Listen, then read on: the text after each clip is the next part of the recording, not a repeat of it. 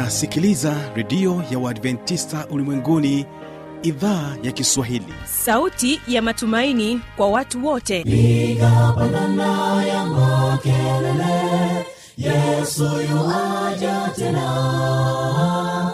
Ipata sauti imba sana yesu yuaja tena. Anakuja anakuja yesu yuaja tena. Hii ni sauti ya matumaini kwa watu wote.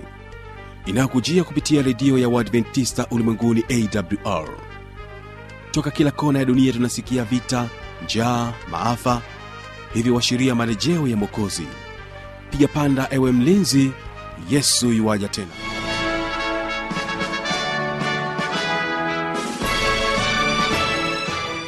karibu tena mpendwa msikilizaji wa idhaa ya kiswahili ya redio adventista ulimwenguni awr inayokutangazia moja kwa moja kutokea hapa mkoani morogoro kupitia masafa mafupi ya mita bendi 25 kumbuka unaweza kunipata kupitia morning star fm lakini vile vile kupitia rock fm iliyoko kule mkoani mbeya.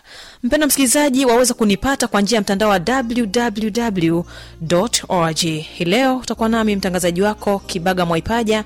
Naamini ya kwamba tutakuwa sote mwanzo mpaka mwisho wa kipindi hiki cha mafundisho makuu. Hii leo kabla ya yote ni kusii uweze kuwategea sikio waimbaji wa arusha herads wanakwambia habari hiyo yesu mwokozi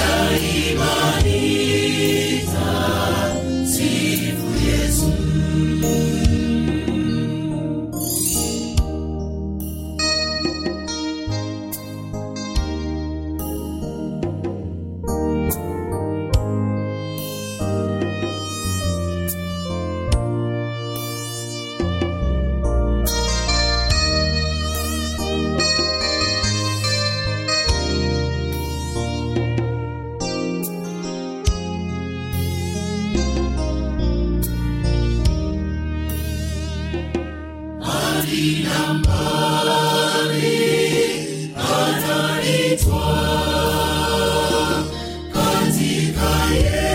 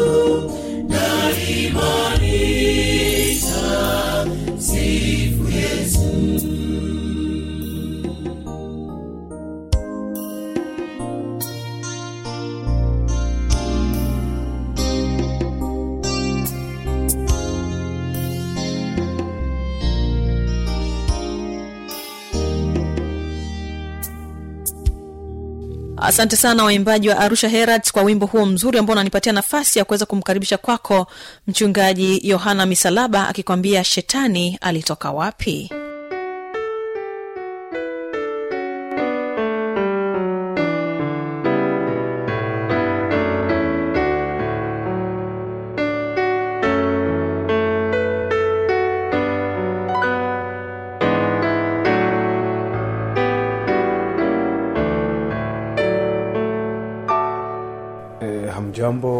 wapenzi wasikilizaji hamjambo tena watu wa mungu.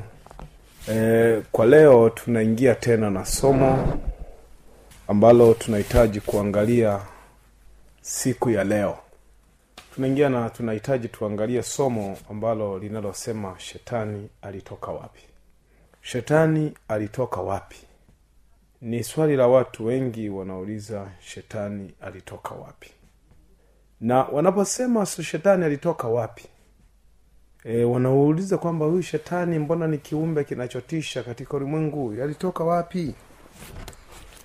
Lakini biblia yangu na biblia yako na biblia zote katika ulimwengu zinayo majibu ambayo tulisema ramani ya msafiri ambayo ni neno la mungu kwamba linayo majibu ya pekee ya kujibu kile ambacho mungu alisema. Shetani ni kiumbe ambacho kiliumbwa na mungu. Na mwanzo wa kuitwa shetani ni pale alipoasi. Kwa shetani ni kiumbe kibaya na kiumbe kilicholeta shida kutoka mbinguni. Kwa shetani alikuwa kwanza alikuwa haitwi shetani mapema alikuwa anaitwa rusifa malaika mkuu lakini baada ya uasi vita ikatokea mbinguni. Kwa shetani alikuwa ni kiumbe tena alikuwa ni malaika mkuu kiongozi wa malaika kule mbinguni. Na kwa sababu ni kiongozi wa malaika mbinguni shetani akaamua kuasi. Akaanza kushawishi juu ya malaika wengine. Na akagoma kabisa na kufanya yale anayoyataka na alipokuwa amegoma alichokifanya shetani ni kuanza vurugu. Biblia ina majibu kwamba shetani katoka wapi? Ufunuo kumi na mbili fungu la saba hadi la kumi na mbili. Funuo kumi na mbili fungu la saba hadi la kumi na mbili linasema kulikuwa na vita mbinguni mikaeli na malaika zake wakapigana na yule joka. Yule joka naye akapigana nao pamoja na malaika zake. Nao hawakushinda wala mahali pao hapakuonekana tena mbinguni. Yule joka akatupwa yule mkubwa nyoka wa zamani aitwaye bilisi na shetani. Audanganyaye ulimwengu wote akatupwa hata nchi na malaika zake wakatupa pamoja naye. Fungu la kumi linasema nikasikia sauti kuu mbinguni ikisema sasa kumekuwa uokovu na nguvu na ufalme wa mungu wetu na mamlaka ya kristo wake. Kwa maana ametupa chini mshitaki wa ndugu zetu. Yeye awashitakie mbele za mungu wetu mchana na usiku nao wakamshinda kwa damu ya mwana kondoo na kwa neno la ushuhuda wao ambao hawakupenda maisha yao hata kufa. Kwa hiyo shangilieni enye mbingu nanyi mkao humo ole wa nchi na bahari kwa maana yule ibilisi ametupwa kwenu mwenye ghadhabu nyingi akijua ya kuwa ana wakati mchache tu. Kwamba shetani alianza vita mbinguni mapema kama tulivyosema alikuwa anaitwa malaika mkuu rusifa malaika mkuu. Lakini baadaye alipotupa alipoleta shida akatupa hata nchi. Akaitwa ibilisi akaitwa joka shetani. Tayari hayo majina akayapata kwa sababu ya uwasi wake. Kwa shetani aliumbwa kaumbwa na mungu lakini shida shetani akataka na yeye alingane na mungu akatafuta ukuu kule mbinguni. Sasa mungu hakupendezwa. Anasema shetani akaanza vita kupigana na mbingu. Na ndipo akatupwa hata nchi akatupwa hapa nchi. Anasema yeye awashitakie mchana na usiku. Kumbe shetani huyu alikuwa mwovu. Na kwa sababu alikuwa mwovu alipotupwa hapa amevuruga huko mbinguni. Ah, biblia inasema katupwa pamoja na malaika zake. Wakatupwa hata nchi. Walipotupwa hata nchi shetani ndipo akapata hayo majina. Ndipo akaanza kuwadanganya. Lakini tunahitaji tuendelee kuiuza biblia. E, biblia anasema tumejifunza habari za mwanadamu kwamba mwanadamu aliyeumbwa kaumbwa na mungu biblia inasema mwanadamu aliumbwa kwa mavumbi ya ardhi na mungu akampulizia pumzi ya uhai kwenye kitabu kile cha mwanzo mbili fungu lile la saba. Mwanzo mbili fungu la saba. Biblia inasema hivi bwana mungu akamfanya mtu kwa mavumbi ya ardhi akampulizia puani pumzi ya uhai rudia tena. Sikilize vizuri. Bwana mungu akamfanya mtu kwa mavumbi ya ardhi akampulizia puani pumzi ya uhai. Mtu akawa nafsi hai. Kwa hiyo mwanadamu ameumbwa kwa kufinyanga mavumbi ya ardhi. Mavumbi ya ardhi changanya pumzi ya uhai. Ndiyo mtu akawa nafsi hai sasa shetani anakuja kutafuta huyu aliyeumbwa kwa mavumbi ardhi amwangushe. Huyu mwanadamu. Shetani anachokitafuta ni kutafuta huyu aliyeumbwa kwa mavumbi ya ardhi amwangushe. Na sasa kwa sababu anamwangusha biblia inasema nini? Anatafuta kumwangusha huyu. Inasema ole tumesoma kwenye ufunuo. Ole wa nchi na bahari ameshuka kwenu huyo mwenye ghadhabu nyingi kwamba tahadhari inatolewa kwa adamu na hawa kwamba huyo anakuja ana ghadhabu nyingi. Hawa wanadamu walioumbwa kwa mavumbi ya ardhi. Lakini katika kitabu kile cha ezekieli yeye ameumbwaje huyu shetani? Shetani yeye ameumbwaje? Kitabu cha ezekieli ishirini na nane fungu la kumi na tatu.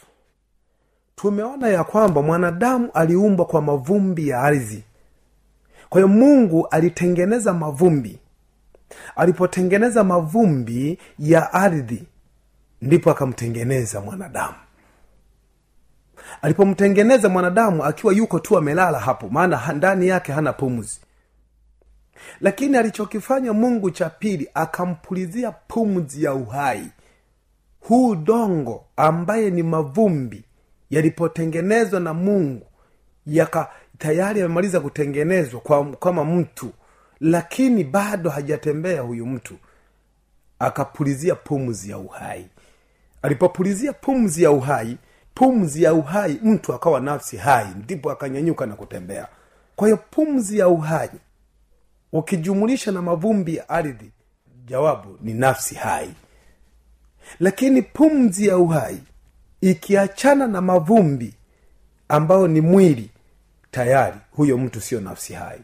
Nafsi hai inapatikana katika pumzi ili pumzi mwili ambao ni mavumbi ambapo na pumzi ya uhai ndipo unapata nafsi hai. Lakini shetani hakuumbwa kwa namna hiyo. Shetani yeye ezekieli ishirina nane na lile fungu lile la kumi na tatu. Lenyewe linasema nini? Anasema hivi mwanadamu tumeona ameumbwa yeye kwa mavumbi ya ardhi lakini shetani sikiliza alivyoumbwa yeye. Ulikuwa ndani ya edeni bustani ya mungu. Kila jiwe la thamani lilikuwa kifuniko chako. Akiki haya ni madini. Na yakuti manjano. Na alimasi zabarajadi. Na shohamu na yaspi. Na yakuti samawi. Na zumaridi bahalamani. Na dhahabu kazi ya matari yako na filimbi zako. Ilikuwa ndani yako. Katika siku ya kuumbwa kwako zilitengenezwa tayari. Tumeona shetani kwamba wakati anaumbwa yeye alitengenezewa. Kulikuwa na madini ya thamani yakuti samawi alimasi dhahabu. Anasema hayo yalikuwa ndani yake. Lakini alichokifanya akaanza kuleta vurugu huko mbinguni. Mungu hakumvumilia. Anasema kulikuwa na vita mbinguni mikaeli na malaika zake wapigana na yule joka. Wakapigana na yeye joka ambaye ni shetani hakupata mahali pa kutulia tena. Ndipo akatupwa hata nchi. Alipotupwa hata nchi hakupata nafasi tena. Akatupwa katika dunia. Kwa hiyo shetani anasema aliudanganyaye ulimwengu wote. Fungu la kumi na nne. Wewe ulikuwa kerubi mkubwa mwenye kutiwa mafuta. Alikuwa ni kerubi ufunikaye nami nalikuweka ukawa juu ya mlima mtakatifu wa mungu. Ulitembea huko na huko kati ya mawe ya moto. Ulikuwa mkamilifu katika njia zako zote siku ile ulipoumbwa hata uovu ulipoonekana ndani yako. Kwa wingi wa uchuuzi wako watu walikujadha udhalimu na ndani yako nawe umetenda dhambi. Kwa sababu hiyo nimekutupa kwa nguvu katika mlima. Nimekutoa. Fungu la kumi na sita. Kwa wingi wa uchuzi wako watu walikujadha udhalimu ndani yako nawe umetenda dhambi kwa sababu hiyo nimekutoa kwa nguvu katika mlima wa mungu kama kitu kilicho najisi nami nimekuangamiza. Ewe kerubi ufunikaye utoke katika mawe haya ya moto. Moyo wako iliinuka kwa sababu ya uzuri wako. Umeiharibu hekima yako kwa sababu ya mwangaza wako. Nimekutupa chini nimekulaza mbele ya wafalume wapate kukutazama. Kwa wingi wa uovu wako katika uovu wa uchuuzi wako umepatia unajisi patakatifu pako. Basi nimetokeza moto kutoka ndani yako nao umekuteketeza. Nami nimekufanya kuwa majivu juu ya nchi machoni pa watu wote wakutazamao ezekieli ishiri na nane kumi na hadi kumi na nane inaeleza shetani alivyoumbwa na shetani alivyoleta shida katika ulimwengu huu na alivyoangamizwa. Kwa shetani ni kiumbe kisichofana ni kiumbe kibaya kabisa. Na mungu anahitaji ya kwamba shetani aliyeuvuruga ulimwengu ataangamizwa na ameshasema la nitakulaza mbele za wafalume. Nitakuangamiza. Nitashughulika na wewe. Mungu anasema ulikuwa mzuri lakini pamoja na uzuri wake ndipo katika uzuri wake ndicho alichokifanya shetani kuharibu hekima yake. Kwa hiyo lazima tuangalie kiumbe hiki kilicho kibaya hata leo kinaendelea kuvuruga watu na kuharibu watu wengine kwa sababu ya uzuri. Biblia inasema kwa sababu ya uzuri wake aliuharibu mwangaza wake akafanya vitu visivyofaa. Kwa hiyo na leo tuangalie kiumbe hiki kikatupwa katika ulimwengu kikaja kikawadanganya kina adamu na hawa. Na kilipowadanganya ndipo walipoingia katika hali mbaya na ngumu. Kwa hiyo ndugu zangu wasikilizaji mahali popote ulipo unaonisikiliza ndugu wasikilizaji kiumbe hiki ni kibaya. Kinashughulika na kupoteza wanadamu siku baada ya siku. Yeye aliasi mbinguni lakini alipotupwa hapa nchi mbingu zikatoa tahadhari kwamba huyo anakuja lakini tayari adamu na hawa nao wakasahau akawaangusha dhambini. Dhambi inatutesa chimbuko la dhambi zote ni shetani. Na kwa sababu shetani ndiyo chimbuko la dhambi na leo ulimwengu unaendelea kuharibika siku baada ya siku kwa sababu kiumbe hiki ambaye ni shetani bado anauvuruga ulimwengu. Kwa hiyo tunachohitajika kufanya ndugu zangu ni kumtafuta yesu. Yeye ndiyo mwenye uwezo na mamlaka. Vita yetu ni kali kwa sababu shetani bado anashughulika akitafuta mtu amwangamize yeye akashuka na amesema biblia imesema amewekewa moto. Anasema tangu ulipoumbwa na moto utakuteketeza. Alipoleta uasi moto ukaandaliwa na mbingu. Kwa hiyo ndugu zangu tufanye marekebisho kwa ajili ya kukabidhi maisha mikononi mwa yesu.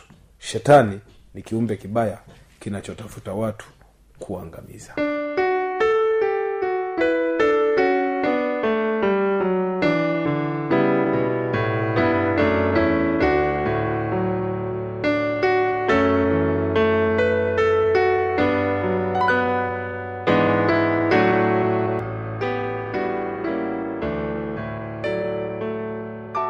asante sana kwa kutegea sikio ujumbe huo mzuri ambao naamini ya kwamba tumefahamu chanzo cha shetani ni wapi. Lakini kama utakuwa na maswali maoni au changamoto anwani hii hapa ya kuweza kuniandikia.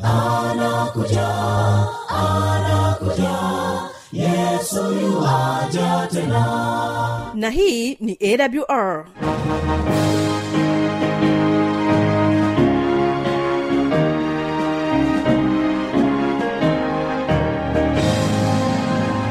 redio adventista ulimwenguni awr sanduku la posta 172 morogoro tanzania.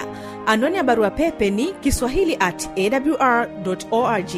Namba ya mawasiliano simu ya kiganjani 653 570814 na pia unaweza kuwasiliana nasi na idhaa ya maasai kwa nambari 769 986355 ukiwa nje ya tanzania kumbuka kuanza na namba kiunganishi alama ya kujumlisha 255 unaweza kutoa maoni yako kwa njia ya facebook kwa jina la awr tanzania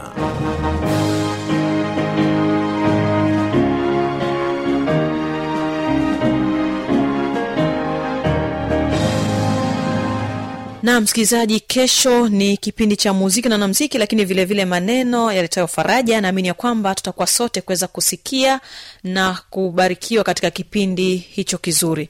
Napotoka hapa studio ni kukumbusha tu ya kwamba ulikuwa nami mtangazaji wako kibaga mwaipaja na ulikuwa ukitega sikio idhaa ya kiswahili ya redio adventista ulimwenguni awr huyu hapa mwimbaji ted john anakuambia saa heri. Barikiwa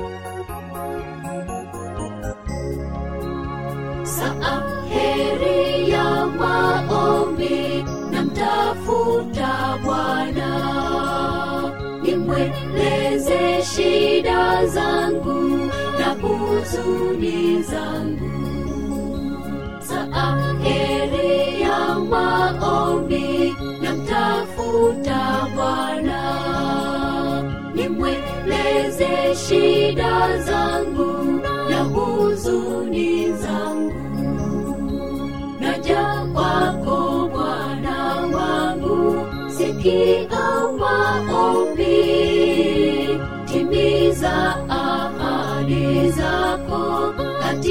katika wakati.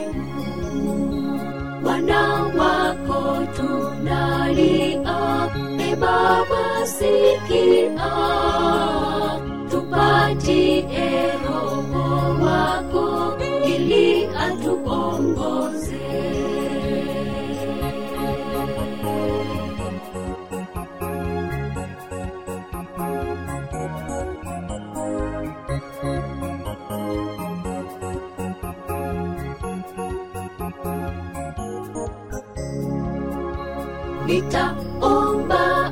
Asubuhi, mchana, jioni kwa imani ninajua atanisikia.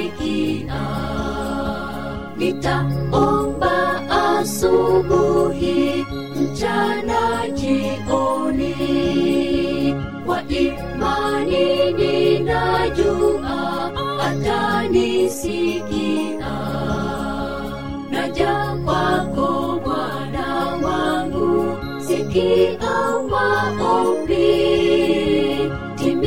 timiza ahadi zako katika wakati.